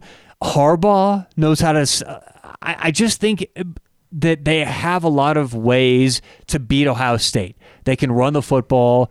They can also use short passes. Right. Ohio State, I think, is going to struggle defensively. Ohio Yeah. State's shown holes this year. They, They really have. have. See, but I think their holes have been more on the offense. Like you look at the games where they've struggled, and like sometimes some of these games I'm talking about, right? They struggle for a half against Iowa, and the second half they score like 40 points and blow them out, right? But you look at the games where they have had times where they've struggled, or even whether it be whole games like that Northwestern game. We're talking about teams that want to play physical okay, and- and- bully them, and and, that's know- what Michigan can do. I know that you're identifying what we've seen, so I agree with that. But my point is the schedule is so weird in the Big Ten because you don't get these offenses Right. that you can rely on when you go back and look at final scores and stats. Right. I mean, when Ohio State has played good offenses, Maryland, I'd say, is a good offense. Right. They gave up 30 last week. yep. Indiana, I'm not going to put in that category. Northwestern, I'm not going to put in that category. Penn State, I'll put in that category. They gave up 31 to Penn State. Right. Iowa, of course not. Michigan State, not really. No. Rutgers, not There's really. not a lot of good offenses in the Big- Wisconsin, in the not Big really. Ten, honestly. and so we're going back through the whole schedule: Wisconsin, Toledo, Yep. Arkansas State, Notre Dame. Like, and that was week one of the season against Notre Dame, and they won that 21-10. Right. They haven't seen anyone like Michigan. So I know everyone's saying, well, Michigan hasn't seen Ohio State. Ohio State hasn't seen Agreed. anything close Yeah, their to schedule's not great either. And when they have 30 against Maryland, 31 against Penn State. And by the way, that's not a good sign because Penn State ran the football against them. Yep. Maryland threw the football against them. Right. So it's they showed two different ways to do it. I, I think there's a lot of signs showing here. Michigan's the play, and I also think this is a really interesting line because I think this shows one thing. As a new handicapper, as a new sports bettor, someone who just got into this a couple years ago, I mean, relatively to a lot of people who dictate the lines and who who who move this stuff actually, like move the number. I think what we see here is an old school mentality. What's happening is the previous identity of Ohio State and the previous identity of Michigan is being considered way too much in this line. Right. Michigan should have been upgraded substantially, way more than what we see now. And Ohio State, I'm not going to say should be downgraded, but you can't oh, upgrade them that much this year. You certainly can't look at this team and say they're better than I thought they were going to be preseason. Right. No one can That's a that. very good point because like everyone they came in like a team everyone was picking to win the national championship. And you know they've been a very good team. I don't think they've lived up to that expectation of where people had them to start the year, and that's where a lot of this basis is. Exactly. And so a lot of people look at this and say, okay, seven and a half. It's still, I see seven and a half. And even though it's tighter than it was preseason, it's still a slap in the face to a Michigan team that the market is saying doesn't belong on this level. Right. And I think it's the year that, despite history, they do. So as a bettor, this is, in my opinion, where you find advantages and windows where you're seeing something the entire market may be overlooking. And we're actually maybe, I think, down the right path here. So I like Michigan. Seven and a half is a really good number, and I'll make it a best bet as well. Okay, yeah, look, I'm gonna take Michigan plus seven and a half. Now, here's the the counterpoint. If you're someone that wants to bet on Ohio State here, there are reasons to, and these are the reasons that make me as a Michigan fan nervous. First of all, JJ McCarthy has basically gotten worse as the year has gone on. The last few weeks he has not played well. Last week he played terribly. He was inaccurate throwing the ball, making poor decisions. Now, his accuracy numbers overall aren't bad this year, and he's not turning the ball over a lot, which is good, but he hasn't been uh, able to hit the deep ball for weeks. Uh, Michigan does not have a top level receiver. They have a bunch of like really solid guys, but they're all kind of just that. They don't have a true number one game breaker receiver. Um, and if the running game isn't working, if Blake Corum's not healthy, if the offensive line, if, if these guys that were hurt last week, if they can't get the ball moving on the ground, Michigan is fucked. I'm just going to say it. So, so I have a prediction. Michigan's going to have one player, one receiver. They set up in the offensive game plan. He's going to have like seven catches, 80 yards in the first if half. he does, it, it'll be Roman Wilson. That would be my guess. there we go. Now, but the, here's the other bad. It, the two things that have to happen in this game for Michigan to win this game. First of all, like they have to get the push in the offensive line, which I think they can do. JJ McCarthy has to be accurate, which I'm not sure he can. And the other thing is they have to create a pass rush and get to CJ Stroud. Now, last week they didn't have uh, Mike Morris, their number one edge rusher. It sounds like he's going to play this game. They, they rested him last year in order to, to play this game. If Michigan can get pressure on CJ Stroud, they have a chance in this game. If they can't, if and I don't think that Ohio State's offensive line is by any means elite. I think that they're really big, but I think they're kind of a finesse. They're not like physical punch you in the face offensive line. If Michigan can create pressure on CJ Stroud, they have a chance. If if a quarter into the game he's throwing everything out of a clean pocket, like look out, this is when it could be dangerous. Okay, you can so- see Ohio State light them up. So let me give you some stats for that. Um, if Ohio State gets in passing down situations, I think Michigan can be successful. So here's Right. why. Uh, unadjusted stats, standard down sack rate. So when it's a standard down, as in first and 10, Yep. second and seven, third and four, a standard down. Ohio State is number one in the country at allowing sacks. Right. So they don't get sacked in those situations. You then go to passing down sack rate. Right. Uh, third and 10. Yeah. Second and 11. Obvious passing situations. Yeah, obvious situations. passing situations. They dropped to 50th in and the that country. and that's not good for them either because I with their first of all their running backs being hurt they have offensive linemen that are banged up like and they haven't been a team that's been able to run the ball all year and one the one thing we know about Michigan's defense that is legit is that like they haven't given up rushing yards to basically anybody no one has been able to run the ball in Michigan so if if the, if they if Michigan can keep Ohio State into those obvious passing downs, you know, second and long, third and long, that could bode well. But again, they have to Ohio, get pressure. So Ohio State's going to have to throw the ball on first down. Yes. And If they're so we're giving you kind of a counterpoint here. Yep. Devil's advocate. If Ohio State's going to be successful, they have to throw the ball on first down, Agreed. get out of those situations. Yep. That that to me is one of the major keys to this game. And I know it seems simple, but that's what this is going to come down to. When Ohio State has the ball, Yeah. what are they what are they looking like on third down? What are they looking like on second down? Agreed. That's what this comes down to. Also, one more reason that uh, if you are going to bet on Ohio State to feel comfortable, this game has not historically been super close. No. Last year, Michigan won 42 27. Year before, Ohio State 56 27. Year before, yeah. Ohio State 62 39, 31 30.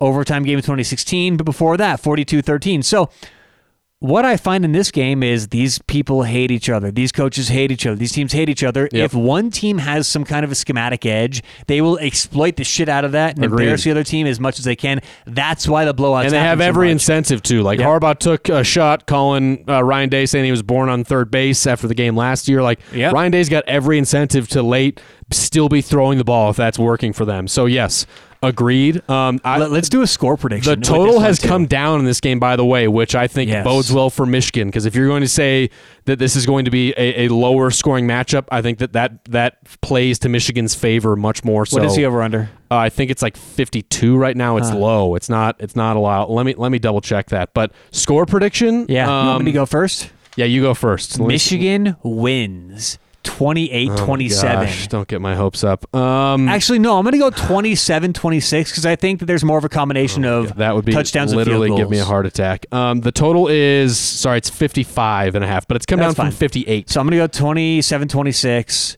A weird combination of score because 28 implies four touchdowns. I don't think that's going to happen. I think we get some some field goals in there. I think this could And be a the real other reason why I say that. game. The weather is getting better. So a couple Right. days ago, the weather was supposed to be horrible, rain, wind. Looks pretty clear. It's getting better as we Yeah. move through the week. That's another reason. which also bodes well for Ohio State. Um, I would, I will guess. Uh, okay, Michigan's gonna win for the first time. This is the other thing; they haven't won in Columbus since 2000, so it's been 22 years. By the way, Yeah. that's not great. Um, Michigan is going to win the game. I'm gonna uh, fuck it. I'm gonna say it. They're gonna win the game, and I'm gonna say they win the game 26 to 23. 26-23. That's my bet. Let's We're both go. on Michigan. We're both on Incredible. Michigan. I'm going to be right. losing my fucking mind. So, so our bets once again, our bet board games are Uh, we only have one bet board game, and it is uh, it's right here. It's the Kansas Kansas State game. I'm on Kansas plus 11 and a half. You're on K State. and we made the futures bet. We made we have the the f- right for um for where uh, Lane Kiffin, Kiffin, will yep. be. Um, and then we're both on Washington minus two. We're both on USC minus five. We're both on Iowa State plus ten.